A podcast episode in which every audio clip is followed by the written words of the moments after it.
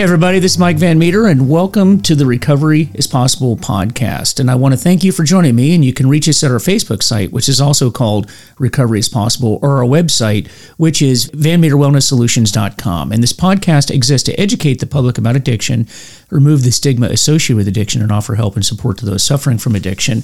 And as you know, this episode is sponsored by FHE Health, a substance abuse and mental health treatment center specializing in treatment for first responders' needs, including PTSD anxiety, and substance use. So take the first steps to a better life today by visiting FHEHealth.com. That's FHEHealth.com. And folks, uh, today my guest is Susanna Navas. And I want to talk to you uh, uh, about her a little bit because we, our, cro- our paths came across in a mutual work that we do.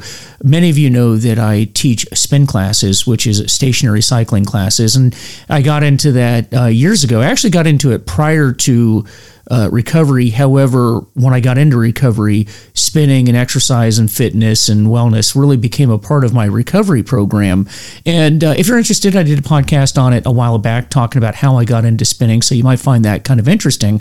But um, Susanne, Susanna does the sort of the same thing in the wellness arena, and she is currently working on a, a master's in education in clinical mental health counseling, and uh, she plans to graduate next year in 2023. But she's also a certified certified life purpose and career coach, a yoga instructor, a recovery coach, and we're going to talk to her about that. USA triathlon coach. I need a lot of help in that area, and an internal family systems coach. So she's got a lot of certifications, and we're going to talk to her about how she got into this field and what it is that she does. And today, she's going to be talking about what we would call in this field sort of the high bottom, high bottom recovery. And uh, we've spent a lot of time talking about how drugs and alcohol and mental health issues, all of that, can really take you down into the the uh, areas of desperation. But you know that here's the good news, folks. You don't have to wait until you get to the point of desperation. You can nip things in the bud early on, and and that's going to be the central focus of what we talk about today. She does have a website. It's called the rebootcoach.net. And uh, I am really excited about having Susanna on the, the podcast. So thanks for coming on. Thank you so much for having me here, Mike. I'm excited. Yeah. Well, tell us a little bit about yourself and why is it that you do the work that you're doing? well, because it keeps me out of trouble. I don't know. Um, yeah, I, I would say that it's interesting. I would never have imagined not only that I'd be doing all this type of work I'm doing, but even that I would be about six and a half years alcohol free or sober. So congratulations. Um, that's yeah. that's a big deal. It is.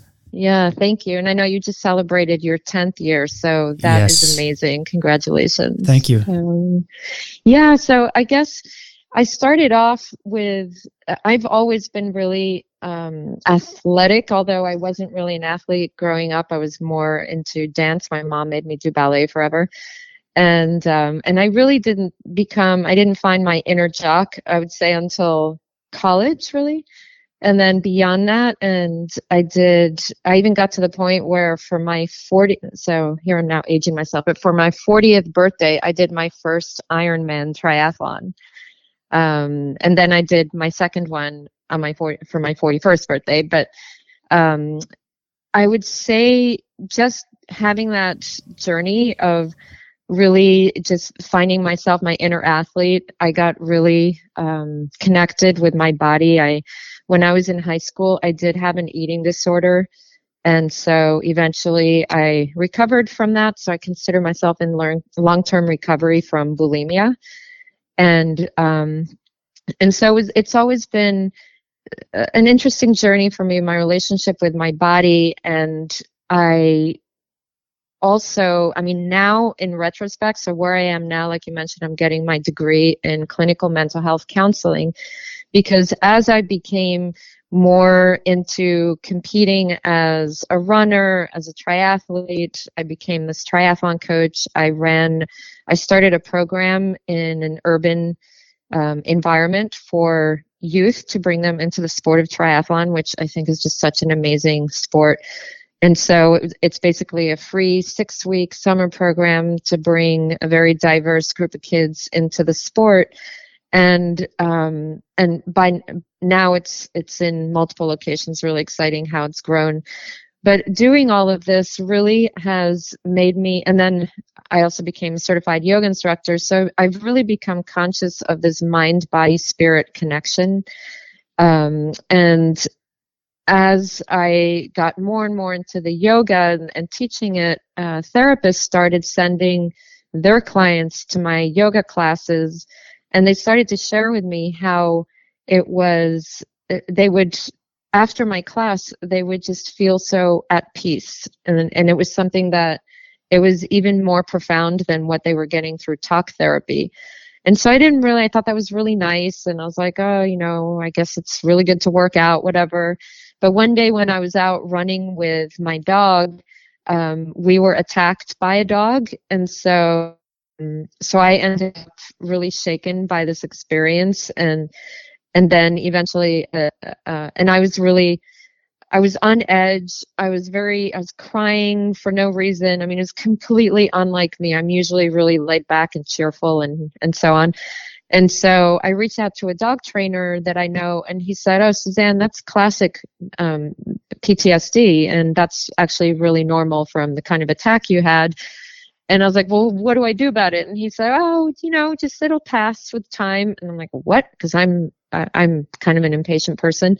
But anyway, so then the next day I went for a run without my dog, and I did not go past that other dog's house, and that didn't help, which was unusual. Normally, I feel really, I, I love running. And then the next day, I taught yoga, and when I teach the class, I generally do the class with the students. And so at the end of the class, all of a sudden I realized I felt totally back to normal. It's like I had reset my system. And so that started my whole journey into learning what is it about our uh, yoga and other physical practices that help with healing with mental health with things like PTSD and anxiety and depression and so on so and then I started to learn about trauma in general and you probably have heard this there's a great book with the title The Body Keeps the Score Oh yeah, and it's a good book.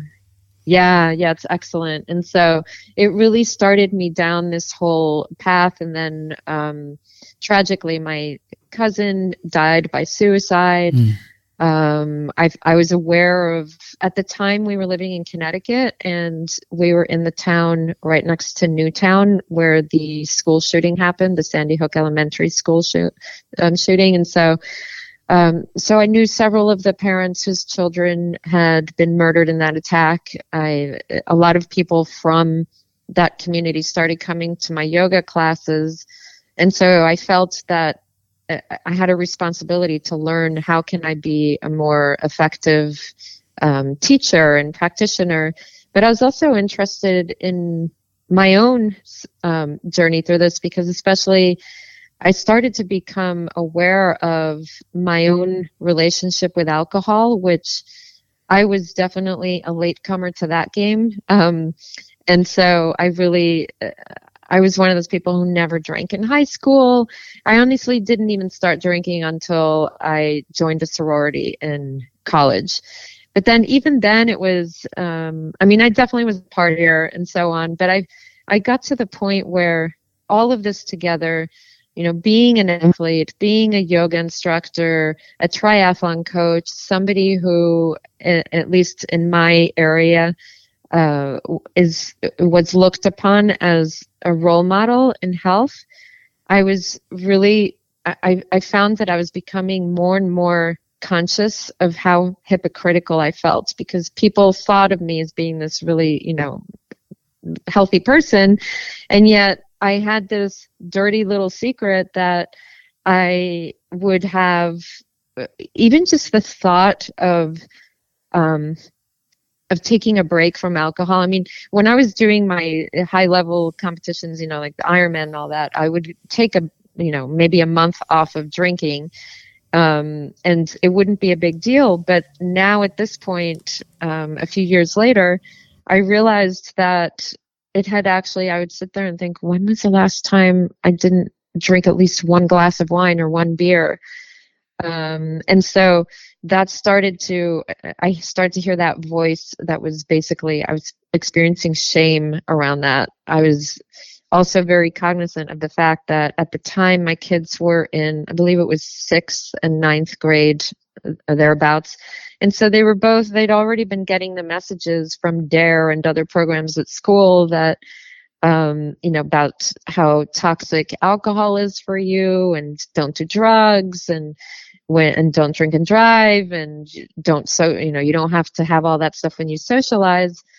And yet here i am thinking because i've always been that that leader part of me has always believed that a leader goes first and that especially as a parent we are our children's greatest influencers even when they're teenagers especially when they're teenagers even though they don't want to admit it. And so um, so i was thinking I don't want to be one of those parents who who says to your kids, "Well, do as I say, but not as I do," and yet whenever we socialized, there were a couple of other families that we would hang out with a lot. The parents would all be drinking and quite heavily. You know, the kids started telling me uh, the next day after we would be at, at these people's houses, oh, so and so, he just gets so loud. It's because he's drinking. And I'm thinking, oh my gosh, my kids are totally paying attention to this. And so that was really starting to rub me wrong. Um, and then I just got really, I started to get really tired. You know, was, there was a lot going on in the world at the time, a lot of um, chaos in the world, uh, you know, globally. But then on top of it, my husband was traveling every other week to, to Europe. And so, and there was just a lot of upheaval around. And I thought, and this is what I still believe that as a parent, my primary job is to have a safe, calm space for my children and for my husband. And so if I'm really tired, if I'm disorganized, if I'm letting go of things that would normally um, be aligned with my values, you know, if I'm not being as reliable, if I'm not being the solid anchor for them, then I'm not being the mom that I really want to be, or the wife that I want to be, or the human that I, you know, really want to be. And so, so one day I just was so exhausted, and I actually said something really mean to my son, um, and I just broke down and I thought, okay, I really, there's so much right now outside of my control. And at the time, I don't know that I even knew the serenity prayer, but um, but at, I just remember thinking, there's so much outside of my control, but one thing that is within my control that I have the power to edit, while I still have the power to edit, I should, is alcohol. And it scared me. Like I couldn't even imagine not having it as an option. You know, I, I was, when I would fast forward in my head to, well, we're going away, our family trip to, I don't know, wherever, say Europe. Uh, I can't imagine going to Scotland and not trying the whiskey and France and not having the wine and same thing with Spain. You know, it just it I it it couldn't even I couldn't fathom doing that. And so I basically said, "All right, this is not a long-term thing, but right now I'm just going to take a break from alcohol." And so I did it very quietly, didn't tell anyone, didn't even tell my husband. And I just decided, and as a coach, I know that when we when we let go when we're trying to replace an unhealthy habit with something more healthy or more positive um, we really need to uh, uh, to be intentional about thinking okay what are the triggers? What is the desired effect of whatever that behavior is? And what's a healthier way to achieve that? Because we're always going to have say 6 p.m got to make dinner and then we're always going to want to achieve the result of feeling um, relaxed or celebrating or unloading stress or whatever so, what is something I can put in between that? And so I start to be really intentional with that, noticing, okay, this is when I would normally have a glass of wine or two or three or whatever. Um, what can I do instead? So what I ended up doing was drinking a heck of a lot of herbal tea and knitting a lot of scarves.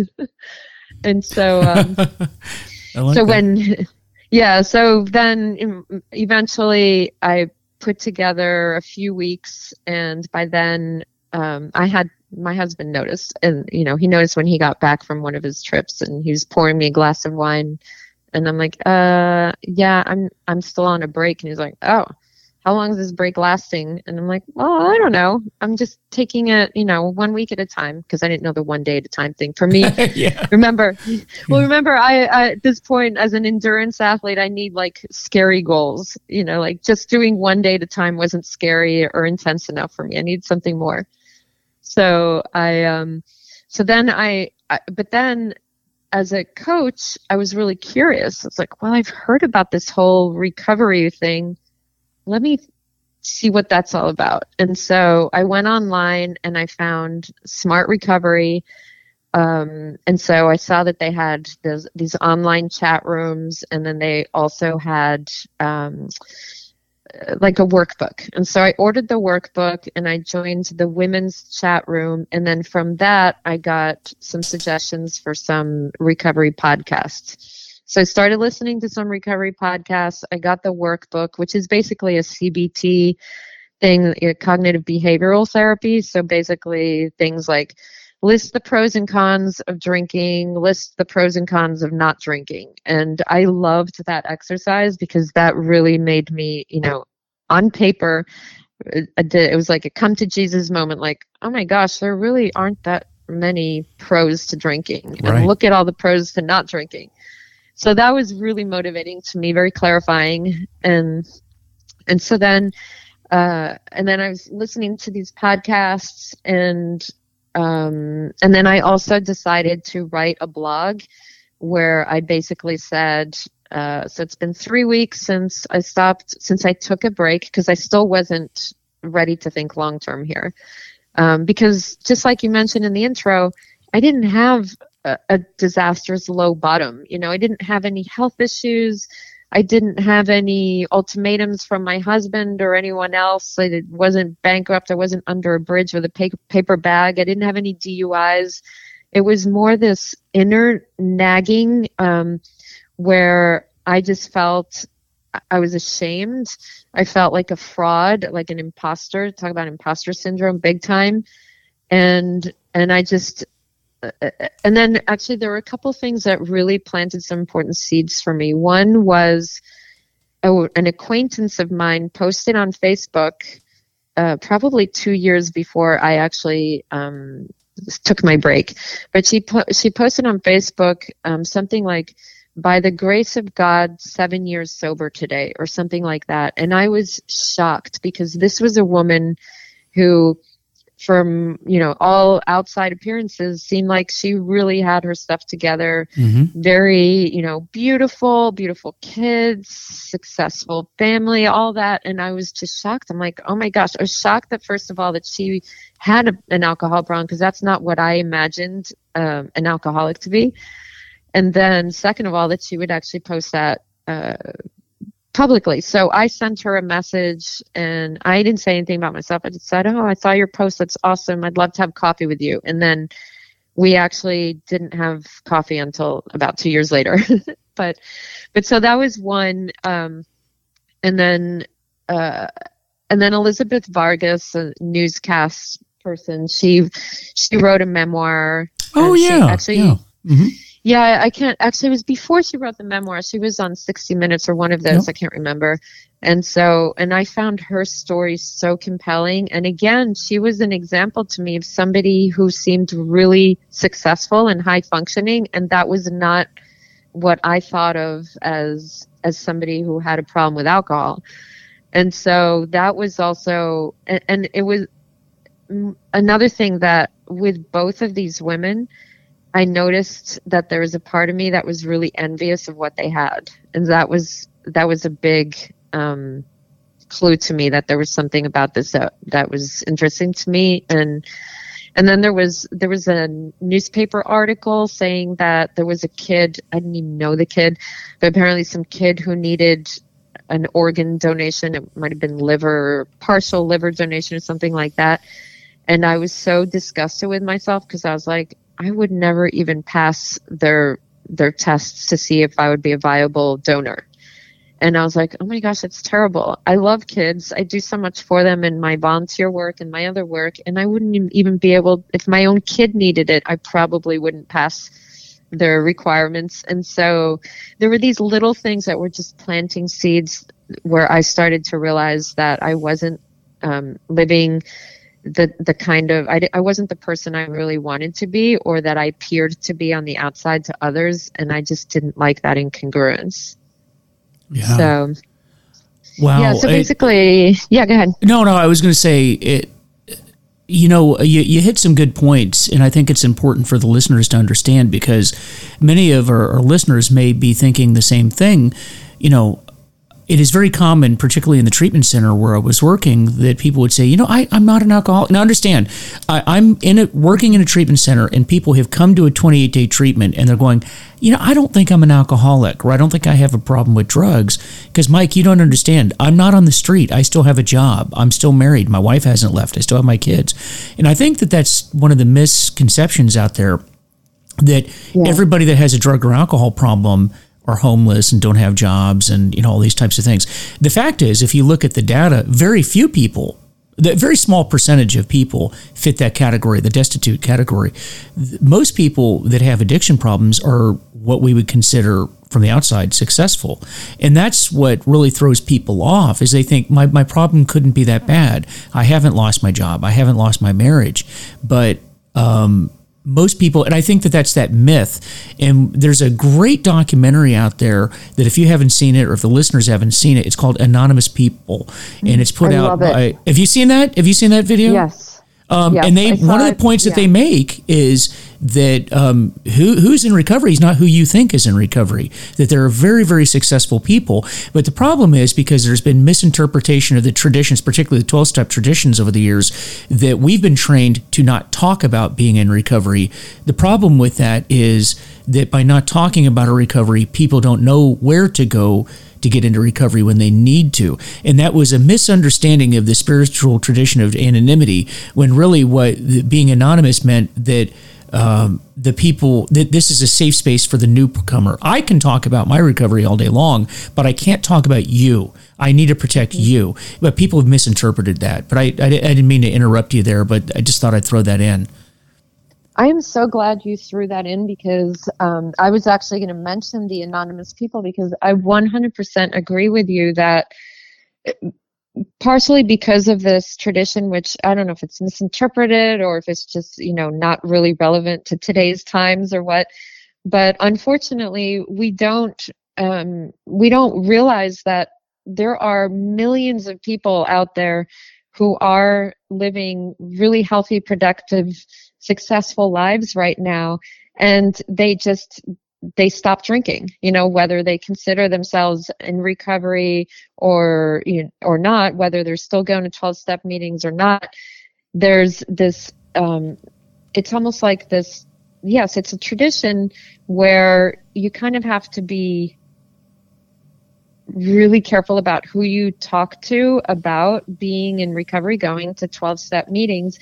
And what this has done is, especially with the anonymous people shows us, is it's really um, set back the advancements of, say, reducing stigma Yeah. of public health policies. I mean, if we had more people who have figured out this thing and are now in recovery, if we had them out there advocating for things like better treatment, like um, I know you mentioned in one of your podcast episodes with somebody that the 28 day model is ridiculous. It's it's not, you know, it, it's definitely, especially now when you know a a lot of these treatment centers were started because of alcohol, and now we have all these other drugs, you know, opiates and so Mm. on, that really do require a different approach to recovery. And a 28 day model is is ridiculous. You know, Oh, it's So- very ineffective. Yeah. There's a lot It of really research is. that shows that it's a very, Yeah. very low success rate. And uh, it's interesting. I was just talking to someone today in the in the healthcare industry that uh, we we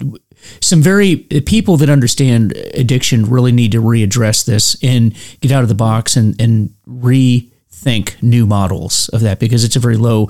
Uh, we we would never accept the success rate in any other field uh, and allow mm-hmm. this to continue on without readdressing the issue and coming up with something better. Yeah. We wouldn't. It's so true. It's so oh my gosh, it's so true. I guess that's a whole other episode, but mm-hmm. but yeah. So that's one of the reasons why I love that you're doing this podcast is, and that you're out there talking because we do have to we have to see that you can be a super you know smart, successful, happily married, blah blah blah person, and still have this aspect of yourself. Which I mean, as far as I'm concerned, when somebody is you know, like I mentioned before, not when you were recording, but now with the pandemic, there's been a huge uptick in people with substance use disorders, and for example, just women, women's alcohol consumption. The women who um, who basically today would be categorized as heavy drinkers, that portion has gone up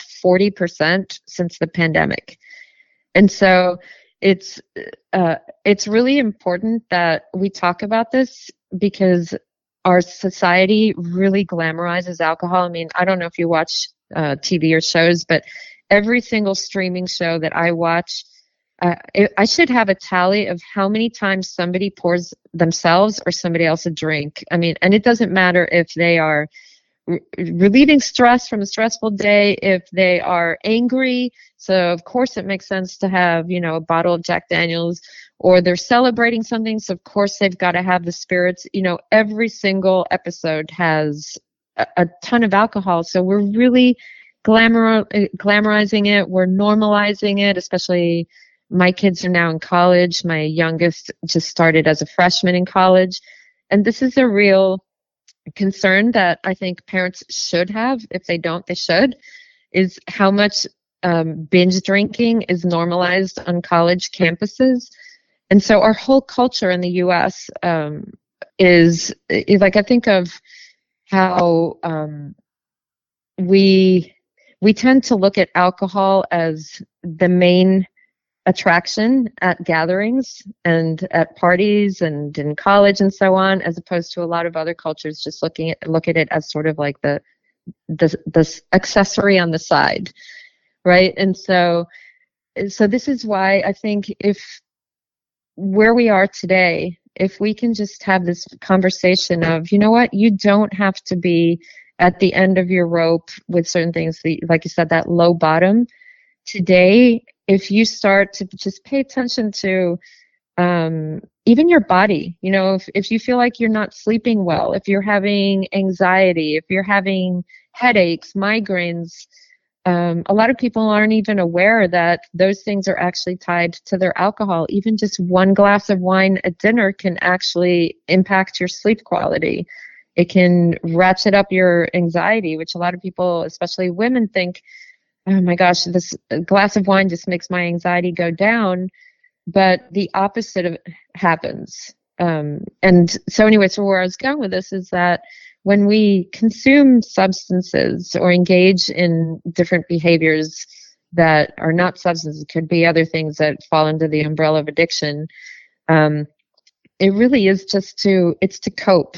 And we've had the last two years you know, with the pandemic and all the other stuff going on with social unrest and, you know, people losing jobs and, you know, the, the costing so much to fill your car and get your groceries and so on. It's a stressful time. And, and so I think it's really understandable that, oh, especially when schools were closed and I cannot even imagine what it was like to have little kids at home and you're trying to work from home. All those couples, that amount of stress they were under and single moms and so on. And so, of course, you want to find some relief. And when Trader Joe's has a whole table out there saying, Mommy's Helper, $2 a bottle, I think it makes sense that so many women would gravitate toward that. So, um, so I think what really, uh, what I'm hoping by coming on your episode today is to maybe um, plant a seed the way others had planted seeds for me through Facebook and so on, that perhaps this is an opportunity to really think, you know, before getting to that point where you're forced to take stock of things and make some changes, maybe now is a good time to to really think, huh, maybe maybe there is a, another way. And and you know, and I just did like I said, I did it a little bit at a time. I got the smart recovery tools. I started building other, you know, things that, that I guess would be like self care tools, like with the tea and the knitting. Honestly, I really thinned out my social, my Rolodex, if people even know what that is anymore. So, I do. It so, shows my age. okay. Yeah. Yeah. So I was aware that certain people were, um, were not they would probably not be very supportive of my you know not drinking and so on. And and i mean let's be honest. If if you feel like when you're hanging out with certain people that you always need to be drinking around them then i would challenge you to question whether or not you actually enjoy those people whether yeah. or not you're really deeply connected to them. And um, and I think that one, you know, a good thing about the pandemic is I know that for me, it really um, it, it, forced us to simplify our lives to a large extent. And so now mm-hmm. we have the opportunity, as things have been opening up and so on, we have the opportunity to pick and choose what do we want to invite back into our life? Who do we want to invite back? That's in? a good point. Yeah. So I think um so I definitely I was on the down low for a while there and and I did end up going to a 12 step meeting um to check it out because I was like first of all I was like okay and this was maybe a bit of an excuse but I thought I'm a coach I am going to release this blog about what I'm doing so people are probably going to reach out to me so I want to know what the recovery options are. So I should go and check out AA, and so I can, you know, s- speak about it. If you know, suggested it for somebody if it's appropriate. Mm-hmm. But then, um, but the other reason I wanted to go to AA is because, quite frankly, I didn't know anybody else in my area that didn't drink, or at least that I knew of. And I was like, I, I and I know this is going to sound funny, but I thought all those people who were super fun and kind of crazy in their 20s, they're probably in AA right now, and I want to go hang out with them. this is where all the cool people are. exactly. That's where I am. Yeah. So, yeah. So I went, and so I, you know, I didn't go because I needed it in order to keep to to not drink as much as I wanted to go in order to feel more connected. And then eventually, yeah. I I learned how. Um, you know, like Johann Hari, has that whole TED talk, and he has a whole book about um, about connection and or about uh, addiction and so on. And he's basically he said the the opposite of addiction is connection. Yeah.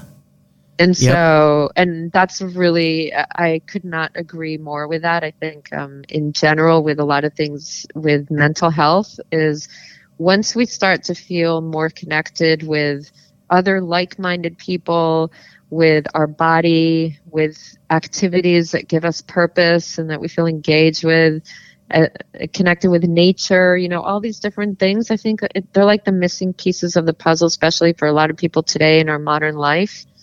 And so, and that's kind of what I was rebuilding for myself.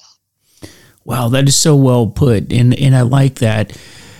Uh, and you know, you talk about smart recovery, and and that is definitely a tool. There's a lot of programs that are out there, a lot of programs, and you know, the biggies are AA, NA, Al Anon, which we've talked about extensively on this podcast. Smart recovery, you just mentioned one. Another one's Dharma. Um, so if you have a Buddhist tradition, that's something that um, you might want to check out. Uh, if you're somebody that wants to be Christian focused, Celebrate Recovery is something that's out there.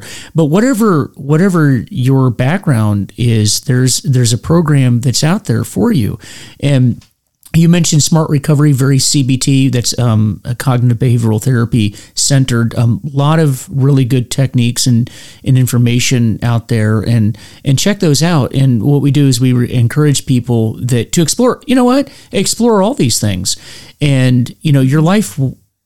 Your life can't not get better. And I just want to address one thing too. You mentioned um, this you know when you stop drinking like how do you because i get that a lot too from people that come to me well mike what am i going to do you know like i can't how, mm-hmm. how am i mm-hmm. going to have fun how am i going to hang out yeah. with people what are people going to say and and uh, maybe get your thoughts on this but what i have found is that nobody really gives a damn whether I drink or not. You know, the person, what I found was the only person that worried about me not drinking was me. Um, mm-hmm. there, if I, you know, and I was a very, very heavy drinker. So, I mean, a lot of people was like, you know, they noticed that, well, then again, they, they all knew that I went, I was never secretive about the fact that I was in recovery. But I can tell you this, that it really did not change my life. Um, at all. I mean, so I go to mm-hmm. parties and I don't drink. I, I people don't care. They care about their own yeah. drinking. They they don't care whether you know, folks. The only way I can put it to you is the next time you're at a party, see if people really pay attention to what you do, and then furthermore, ask yourself, do they really care what you do? They don't. Right. They care about what they're doing. Um, I remember the last time my, my son was graduated from college, and they had like this this party. You know, the the his close friend group, the parents had like a little party at a country club, and I remember walking in. Now I don't know these parents, so they don't know that I'm in recovery. And I do remember one of the fathers coming up, and I and I had a cup of coffee, and I was walking up, and he goes, "Hey, what are you doing? You're drinking coffee? Come on, it's an open bar. It's a free bar. You got to drink." And I just said, uh, you know, no, listen, I gotta. As soon as we're done tonight, I got to teach spin tomorrow. Um, you know, which was actually true. I said I got to drive back to uh, Northern Virginia tonight, and you know, and he goes, "Oh, what a shame! So you can't even mm-hmm. drink tonight because you got to head back." And I go, "Yeah, I know." And he's and and he moved on. It was just like like he didn't care. Yeah, it makes yeah. sense. I got you got to drive tonight. Well, okay, great. It sucks sucks to be you. That was kind of the. But then we moved on. Nobody cares really. Nobody really yeah. cares. And um, I actually don't have anyone in my life that's not in my life anymore because I don't drink. But I just let even that thought sink in. If somebody was not in my life anymore because I don't drink, just let that sink in for a minute. Do I really need that person in my life? If that was their only connection to me, was my drinking, mm-hmm. and now they're not going to connect with me, I don't really yeah. think you want to have that relationship anyway. But um, yeah. I can tell you, my my relationships have gotten closer. If anything, you know, I I thought about my wife doesn't drink. She's never really drank, and you know, I've I've never had somebody come up to me and go, "Hey, Mike, um, I couldn't help but noticing, but your wife never drinks. Um, mm-hmm. What's up with mm-hmm. that? What, what's going yeah. on with your wife? You know, what, who has that conversation? Nobody nobody cares. So right. that's just how that's been my experience. Is is that been your experience as well? Well, it's interesting because I was always the first one and the last one to the first one on and the last one to leave the dance floor. Like that was that was sort of my identity as um, like always really fun, a little bit wild. And so th- that was a big part of why I delayed um, taking my break, you know, because I was like, oh my gosh, if, and especially because I was in a small town in Connecticut, basically a stay-at-home mom. I've always had side gigs, but but the the whole mom thing, the the domestic front was always my main thing since having kids 21 years ago. And so so it was drinking, you know, that became my dirty little secret that quite frankly, and this is why, you know, now that I'm I'm working in mental health as a therapist and so on, is I really have so much compassion for people who do who engage in behaviors that we consider um, self-destructive because I really do believe, and it could whether it, it might not be alcohol, it might be um, I don't know binging on food, you know, like the cookies or Amazon shopping, whatever it is that keeps you from from basically deserting your current life because um, it's so stressful or you feel trapped you know maybe you're trapped in a really um, dysfunctional relationship but it's unfathomable to you right now how to escape it. So alcohol or whatever the thing is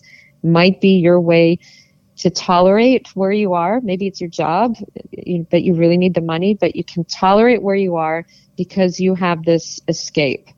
And so um, so for me I always, uh, uh, there was a part of me that really resented being not, I hate to say stuck at home because that sounds, because I had the privilege to do that, mm-hmm. to make that choice, stay home.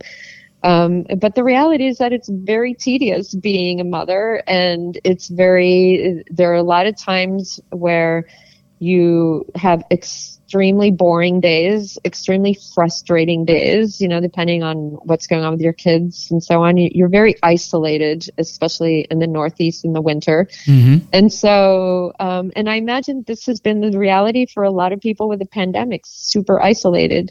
And so, anyway, so for me, having the this um, the alcohol thing was sort of like my dirty little secret, so I could still, you know, retain a part of me that basically got put on hold when I um, became a mom. But then also um, when I did, you know, when I went out and all that, I was, I wouldn't say the life of the party because I'm not a huge attention seeker, but I like to have fun. You know, it's always a good time with me. And so I was afraid that if I stopped drinking, that if I went to, say, another work conference that was very drinky, how am I going to handle that? Or if I'm going out to dinner with, um, even with my husband, you know, my husband and I met in our late 20s. We were drinking buddies. We always were. Like, how do I, how do I renegotiate all of those scenarios? But most of all, my identity and how I show up in those different situations. And so that was something that that really even though I didn't have a physical reliance on alcohol, it was part of that identity that I had yeah. as the fun person and this person that um, that I was really afraid to let go of because I already had to such such an extent as a as a mom. And so I think that what happened was that I went to a work conference, one of these drinky ones, when I was probably five weeks sober. It was very early on. But I, I had a friend that was going, and I told her beforehand, I'm like, uh, I need you as my support person there. And she's like, Oh, that's fine. I won't drink either. And we'll just go to bed early. I'll be your roommate, and we'll get up early in the mornings and go for sunrise runs that was huge for me. And the interesting thing was I realized because I was normally this other friend and I, we were the ones who were like the party queens at these conferences. And so um, I was really stressed out beforehand, like, oh my gosh, wh- what is she going to think now? I'm basically abandoning her. I feel really bad. But you know what happened is she quickly found somebody else to fill that with the, the void that I had left, she found somebody else. Mm-hmm. this other person became her, you know, co-conspirator in, in, in all of these antics. And so I was free to do my thing and it was totally fine. Kind of like what you said is we're so we we can be really concerned about what other people think, but it's never they're never thinking about and if they are thinking about us, the reality is who cares? It's not middle school anymore. No, no, it's not. it's not middle school. And, uh, and, the thing is, is that as much as we think about ourselves, remember we're not unique. Every other person mm-hmm. at the end of the day is really thinking about themselves too. And if you you yeah. develop that reputation, is you know the thing is, the longer you're in sobriety too, the more you you know like you talk about how you were the party girl, you were the life of the party. Well, when you're sober long enough, you become known as the guy or the gal that doesn't drink and that's kind of and it's still fun yeah and it's still i mean uh, the one thing i'm not accused of is you know like if you're in a room with me and you know me i mean you've met me before uh, I, I, like to have fun and that's for those for those of you that are listening you're thinking oh i can't get into recovery because my life is over i'll never have fun again in my life mm-hmm. be around a bunch of recovery people uh, mm-hmm. we love to have fun and and I will tell you yeah. that I probably have had more fun in laughter and joy in my life being around recovery people than than people that are not in recovery. We love to have fun. Uh, we just don't need to get obliterated when we're having fun anymore. And the fact is, at the point that my drinking was at, there nobody was having any fun, me or anyone around me. That was mm. you got to understand the type of drinking that we're talking about is not a party. It, it's yeah. sickness and um, there was absolutely nothing fun about it. But I'm having fun now, and and you're having mm-hmm. fun and living life to your your fullest, right? And um, yeah, yeah, you know, it it life actually does get better, and that's one of the reasons, like like you talked about going to meetings, and and and I've heard it said, and and you you had a slightly different way of putting it, but very similar concept that addiction is isolation and recovery is community. And one of the things that the t- pandemic did for us, we shut down 12 step meetings. People weren't going. Ironically, we yeah. kept liquor stores open. That's a whole nother podcast for oh another day. Gosh. But we yeah. shut down the meetings. And so the, the very thing that we needed, which was community and being around other people, we shut that down. Now we had Zoom meetings that came up and, and Zoom has served its purpose. I get that. But there's nothing like being sitting down with a person face to face in the same room there's nothing that replaces that. Nothing that replaces yeah. that. And I'm glad that we're kind of moving back that way. And um, you know, the thing is that people that have come into recovery during the last two years in recovery, um, a lot of people don't really, the new people don't understand what recovery was like before in that community. Because I personally, I like 12 step meetings. I like my best mm-hmm. friends. All of my best friends are in recovery right now. All mm-hmm. of them. Mm-hmm. Or and you know I don't know what what your experience has been, but uh, even professional, I've I've made some great professional contacts in recovery yeah. meetings. You don't know who you're going to meet oh, at meetings. Yeah. It's so true, and even I mean, when I moved to Virginia from Connecticut five years ago, that I started going to meetings here, and that's where I, you know, it's like instant friends, and it's not. I always said one of my favorite things about meetings is that it's one of the first of all, it's one of the most diverse places spaces yeah. I've ever been in. Mm-hmm. And then second of all, it's the no bullshit zone. Yeah. You know, it's like usually when you're out and about in the world, everyone is, um, they have their masks on. And this was before the pandemic mask, you know, like yeah. I'm talking the, the figurative mask where uh, it's not, it's not like we go out there intentionally faking everything's great, but it's it's more like a, well, why would I go out there and you know and be a hot mess? You know, like we're doing our best to all the time, and so but what ends up be happening is that we then portray ourselves as being a certain way and um, and it's not really it's usually not that authentic or genuine and so when you go into the rooms i would see these women who had you know, like super designer bags and just like look like they walked out of a magazine and then sharing, you know, these really hard things that were going on in their lives. And it was just, it was, it, it's such a privilege to be with people who are that honest. And it's so, um, you know, going back to that sense of connection, it's just a, a, a great reminder that we're all vulnerable. We all have stuff going on and we don't need to be doing it alone. Yeah, that is so true and so well said. And real quick before we close out, um, mm-hmm. so you uh, have the the reboot coach and the website is rebootcoach.net. And mm-hmm. I want to really encourage people that are listening to check out your website and just, if you could quickly, just let them know what it is that you do and what could they expect from you? Or what, what what kind of services would you be able to provide the listeners if they were to reach out to you? Um, well so right now i'm i had say just a coach but um, as far as my certifications go um, through that website it's coaching. And so i work with teens as well as adults. I tend to, I love working with teenagers like high schoolers and college students, um, but basically with people who are dealing with things related to anxiety, um, just getting out of a rut of some kind. So that's typically what I've been doing in my coaching. And then now I'm actually finishing up my degree um, to be a therapist, but that's still not, you know, I haven't graduated yet. But so basically, right now, if I have, if people want to talk to me about things like that, they can go on my website, see all the stuff that I do.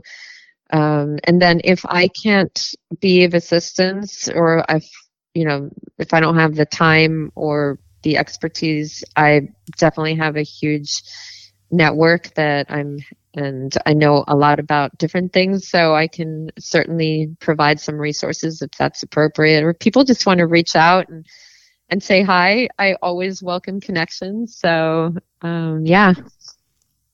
That's fantastic, and there's a lot that you do. I mean, if you're in the the sports area, you you're a triathlon coach, you're a yoga instructor, uh, recovery coach, and, by the way, that's becoming a big thing now, uh, particularly in in this. Uh, this time because, as you mentioned, Susanna, a lot of people have been struggling during the pandemic. So, uh, if any of you have tried to reach out for a counselor or a therapist, you may find that it's a pretty long waiting list, um, mm-hmm. particularly for addictions counselors. And so, coaching is is a big field. So that's something that's mm-hmm. uh, important. And then um, you also do family systems coaching as well. So that's something another resource that you could provide. Correct?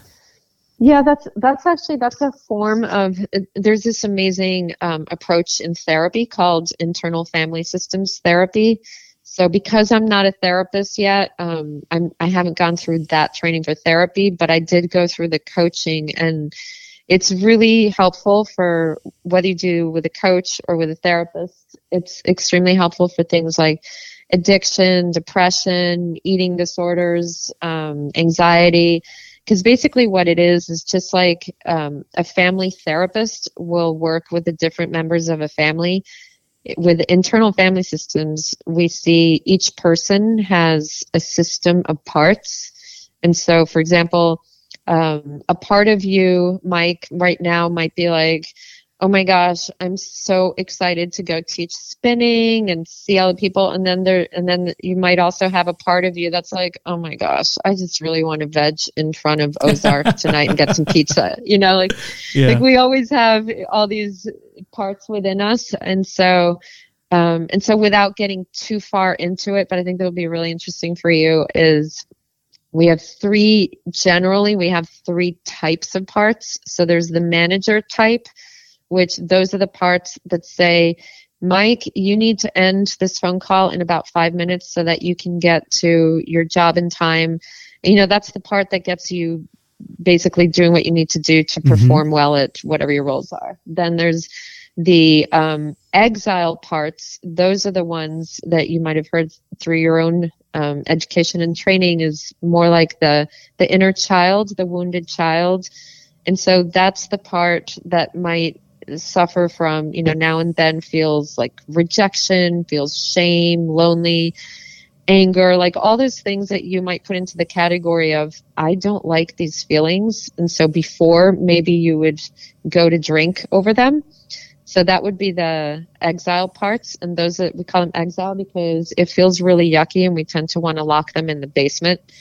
Um, and so, the third category is the firefighter parts, and those are the parts that um, they come in to rescue as soon as that exile part starts to, you know, be heard, where you start to feel like maybe you're, you know, in, in 12 steps, we talk a lot about resentment.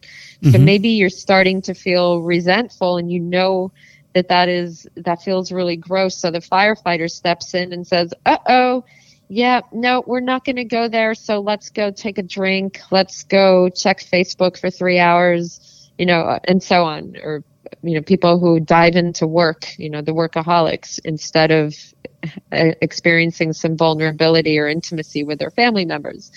So, um, so those are the three main types of parts that can um, exist within our system. So with IFS therapy or coaching, but uh, like with therapy, you basically really work to get to know what are the parts. And it's and then the idea is that you integrate them because all of us have this self, which is um, it's almost like another part, but it's who we are inside that that you might consider as you know if you're in a religious tradition, you might think of it as the soul but it's the part of us that is calm, compassionate, connected, creative, confident, like all these really good C words.